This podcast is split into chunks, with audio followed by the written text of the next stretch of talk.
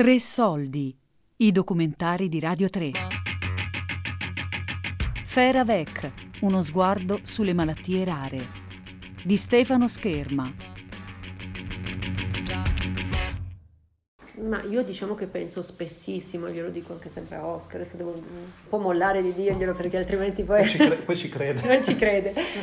E, no, credo che, cioè io glielo dico sempre, che ringrazio che Oscar non, non sia mai andato via, ma mai andato via intendo, eh, non, non si è mai, eh, non ha mai detto, beh, cioè, aspetta, pur dicendo ho paura di non essere in grado di prendermi le mie responsabilità, lui lo dice chiaramente, me lo esprime, ma non si è mai eh, permesso di eh, abbassare la guardia e di dire no, non ce la posso fare. Eh. Era, era, mm, io credo che sia questo che succede agli uomini, non ce la posso fare, basta, basta. Ma non credo, sai, che sia una scelta mm, di egoismo, eh. credo che sia proprio una scelta di non farcela, punto. Non farcela sembra il contrario di Feravec. Nelle situazioni di grave disabilità, la presa in carico è quasi esclusivamente ad appannaggio delle mamme. In realtà Manuela racconta la sua storia accompagnata dalla presenza del marito Oscar. Oscar c'è, è presente, e, mi sostiene eh, più di una volta, mi dice tra l'altro lui ultimamente è incredibile come un solo ultimamente, con tutte le cagate che ha fatto nella sua vita, eh, mi venga a dire, eh, spesso mi scopro a pensare cosa farei se non avessi Manuela. Mm.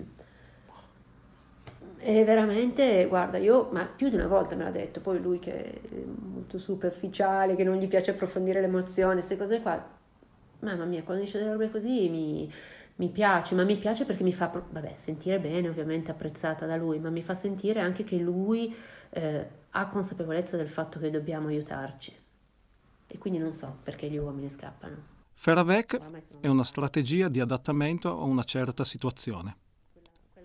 Per Emanuele e Oscar significa organizzare le giornate nella piccola comunità di Arvier, a 20 km da Osta, con i figli Simone e Greta e riuscire a rimanere una coppia.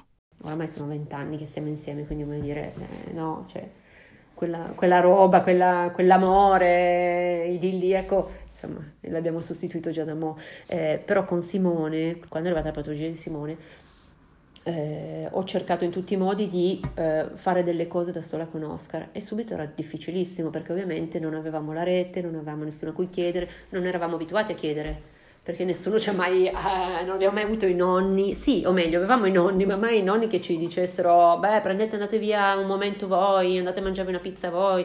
Questo non è mai successo neanche quando avevamo i bambini piccoli, a maggior ragione quando abbiamo avuto la diagnosi, Simone aveva 5 anni, Greta 7. Boh, di nuovo eravamo senza nessuno a cui chiedere, andiamo, tenerci tenete i bambini però su quello io ho investito tanto, veramente mi sono sforzata oltre ogni mio senso eh, naturale, perché il mio senso naturale è non chiedere a nessuno. Mm. Invece abbiamo chiesto ad alcuni, alcuni ci hanno risposto, adesso abbiamo imparato anche a chiederlo in maniera strutturata e eh, abbiamo partecipato a questo progetto di auto-organizzazione familiare in cui mh, mm, abbiamo chiesto ad alcune famiglie di Arvier eh, di aiutarci quindi che ne so, Carla prende Simone il giovedì a pranzo, Maria Grazia prende Greta a sabato a scuola e vanno a mangiare insieme, eh, Andrea e Chiara portano Simone al cinema o Greta in piscina, eh, quindi abbiamo chiesto a qualcuno mm, se aveva voglia di aiutarci, questo qualcuno ci ha detto sì. Tra eh, le azioni previste in questo piccolo progettino, che è un progettino appunto dicevo di auto-organizzazione familiare, ho messo anche ho previsto anche delle gite e quindi io e Oscar quest'anno, grazie alla patologia di Simo, perché mai avremmo fatto una roba del genere, siamo stati due giorni sul Lago Maggiore. Grazie all'auto-organizzazione familiare, Manuele e Oscar riescono a trovare tempo e spazio anche come coppia. Come loro, anche Agnieszka e Patrick, che incontro con i loro figli in un altro paese vicino ad Aosta, oltre alle cure sanitarie si occupano di organizzare una serie di attività per Hervé e Anaïs. Sì, um, allora io vedo Hervé che ha un po' di difficoltà, mm, ma naturalmente essendo mio figlio io li voglio, noi, io e anche papà di Hervé Patrick, li vogliamo far vivere le esperienze che vivono normalmente i bambini. Magari questo siamo anche un po' più spinti perché Hervé ha una sorella più grande e quando riusciamo a fare qualcosa tutti assieme è anche molto più bello e quindi quando riusciamo lo portiamo, lo portiamo, tutti i giorni quando il tempo è più bello anche solo a fare le passeggiate in piscina, in città. Eh, se riusciamo andiamo in Polonia, ehm, che è un viaggio con circa 1600 km, però è un po' limitante, ma non assolutamente si, può, si possono fare tante cose e noi cerchiamo di fargli vivere mh, tutto quello che lui sappiamo che, che, che può. Lui in fondo, eh, tutti dicono che ha una disabilità grave, ma in fondo è un bambino, resta un bambino, ha bisogno di stimoli come tutti i bambini e ha bisogno di divertimento come tutti i bambini. Hervé utilizza anche un girello particolare eh, con il quale può spostarsi eh, all'interno della casa o all'interno della, dell'asilo e con questo girello lui va a cercare anche sua sorella e mh, mm, naturalmente invade la sua camera. E come, come tutte le sorelle ma- maggiori lei non è molto felice di questo che Hervé entra in camera ma io lo vedo come un qualcosa di, di molto bello perché in queste situazioni vedo che che sono due fratelli ehm, come potrebbero essere qualsiasi altra coppia di fratelli. Ho conosciuto Agnieszka e Patrick all'inizio del 2018 grazie ad un annuncio pubblicato su un giornale locale della loro onlus di cui sono fondatori. Li ho contattati e hanno accettato di aprirmi la loro casa per raccontare la loro storia legata alle malattie rare. Io sono Agnieszka, Um, sono di origine polacca e da 12-13 anni abito in Valle d'Aosta. Ho due bambini, eh, la più grande ha 8 anni e mezzo e fa la terza elementare e il più piccolo, Hervé, ha 5 anni appena compiuti ed è nato con una malattia rara che ad oggi mm, non è diagnosticata, non sappiamo che malattia ha lui, anche se seguito, mh, mm, abbiamo seguito tanti esami genetici e clinici, lui è anche inserito nel progetto di Teleton, eh, ma ad oggi anche se gli hanno fatto tutti gli esami genetici più all'avanguardia, noi non sappiamo che malattia ha lui.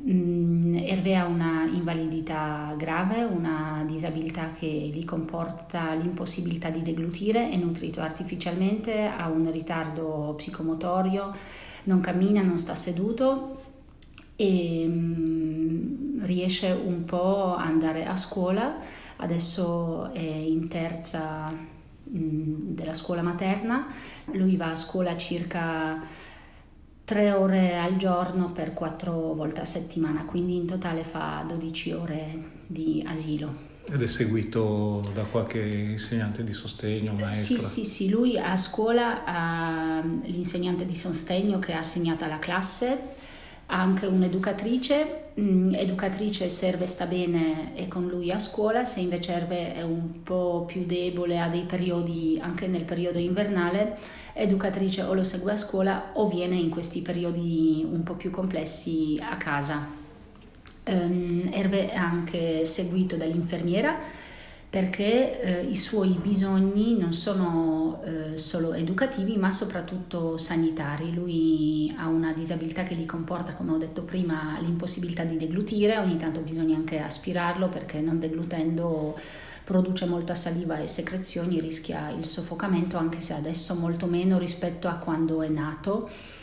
Um, e quindi noi abbiamo anche uh, l'infermiera assegnata e fornita dal, dall'ASL Ok, nonostante queste, comunque questi aiuti che sono forniti dall'ASL. Allora, già hai sbagliato perché hai detto ehm, aiuti dell'ASL. Iniziamo dal dire che mh, mm, il diritto alla salute ehm, è un diritto costituzionale e ehm, i bambini con disabilità grave, spesso lo si dimentica, hanno diritto ai servizi adeguati per le loro situazioni, quindi non è un aiuto che dà ASL, ma semplicemente quello che sostengo io e eh, condividere le responsabilità eh, di cura di questi bambini, perché molto spesso i bambini con le malattie rare, come nel caso di Hervé, non hanno una cura, non esiste un intervento chirurgico, neurochirurgico, eh, non esistono le medicine, non c'è qualcosa che può eh, curarli, quello che a loro serve è prendere cura, quindi quotidianamente prendersi cura di loro. E questo prendersi cura lo possono fare solo le figure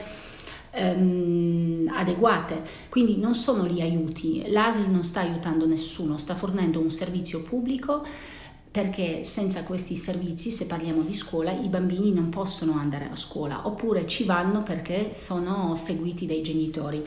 Ma se una mamma eh, deve tutti i giorni seguire proprio figlio a scuola, è naturale che poi non può per esempio più andare per, anche solo al lavoro e il lavoro serve ai genitori e soprattutto il lavoro serve alle famiglie che hanno i bambini con disabilità perché eh, le spese quando si ha un bambino con disabilità grave sono veramente alte, bisogna spesso cambiare casa, bisogna cambiare la macchina, ci sono molte medicine, eh, molti ausili anche che le ASL non forniscono perché non rientrano nei livelli essenziali eh, delle prestazioni e quindi mh, tutti questi costi gravano sulle famiglie. Um, quindi il lavoro è molto importante per, per, per, la famiglia. Sia Agnieszka che Manuela mi dicono che oltre ai servizi forniti dalle ASL, che riguardano soprattutto gli ambiti sanitari e educativi, molti genitori fondano o si associano a Onlus che finanziano non solo la ricerca, ma anche progetti dedicati al sostegno di tutte le persone, genitori e figli, che ruotano intorno alla disabilità grave. Ci siamo, messi, ci siamo trovate e abbiamo creato delle presine, tutta gente incompetente, assolutamente imbranata a cucire, tranne due o tre che erano un po' così, un po' esperte nelle, nelle, nelle cose di hobbistica, però non erano sarte, non era niente, abbiamo iniziato a cucire delle presine e inaspettatamente insomma c'è stato un risvolto che non era più quello del costruiamo le presine per sostenere la famiglia di Simone per la raccolta fondi o comunque non solo quello, ma era stiamo insieme, ecco, diciamo che la comunità è stata con noi per fare delle cose.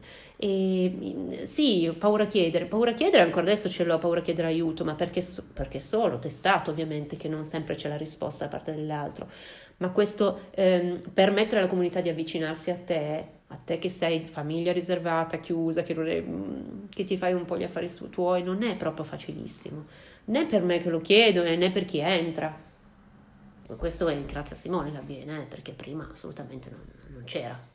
Secondo l'Unione Europea, per essere considerata tale, una malattia rara colpisce lo 0,05% della popolazione. Le percentuali dicono poco, ma si parla di un'incidenza molto elevata in tutta Europa. Questa cifra non tiene conto delle malattie non certo. diagnosticate. La sindrome di Duchenne è una malattia rara, è una malattia neuromuscolare degenerativa eh, che intacca mh, la proteina eh, della distrofina, che appunto quindi non viene prodotta, ed è la proteina più grande che abbiamo nel nostro corpo. E, mh, la distrofina diciamo che è un ammortizzatore tra i muscoli. Quando i muscoli si muovono c'è questa distrofina che permette loro di muoversi in maniera sana e soprattutto di non, essere, di non rovinarsi.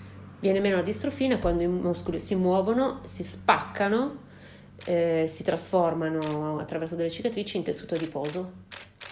Tutti i muscoli, perché la, la proteina dell'estrofina è contenuta in tutti i muscoli, quindi i muscoli scheletrici, i muscoli respiratori e quelli cardiaci.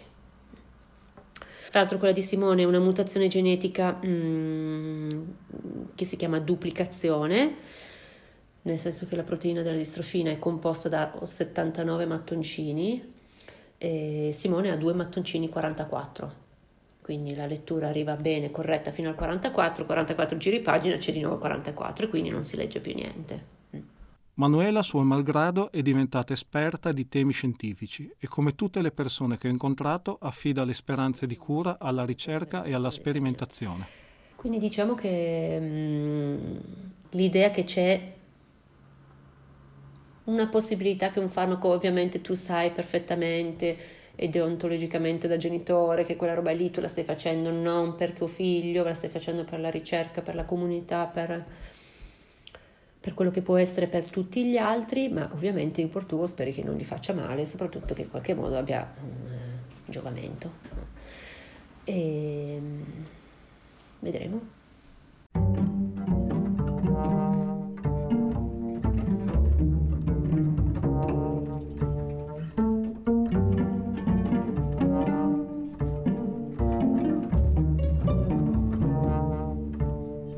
Tre soldi, i documentari di Radio 3.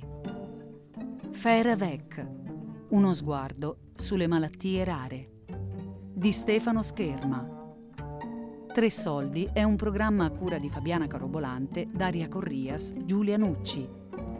Tutte le puntate sul sito di Radio 3 e sull'app Rai Play Radio.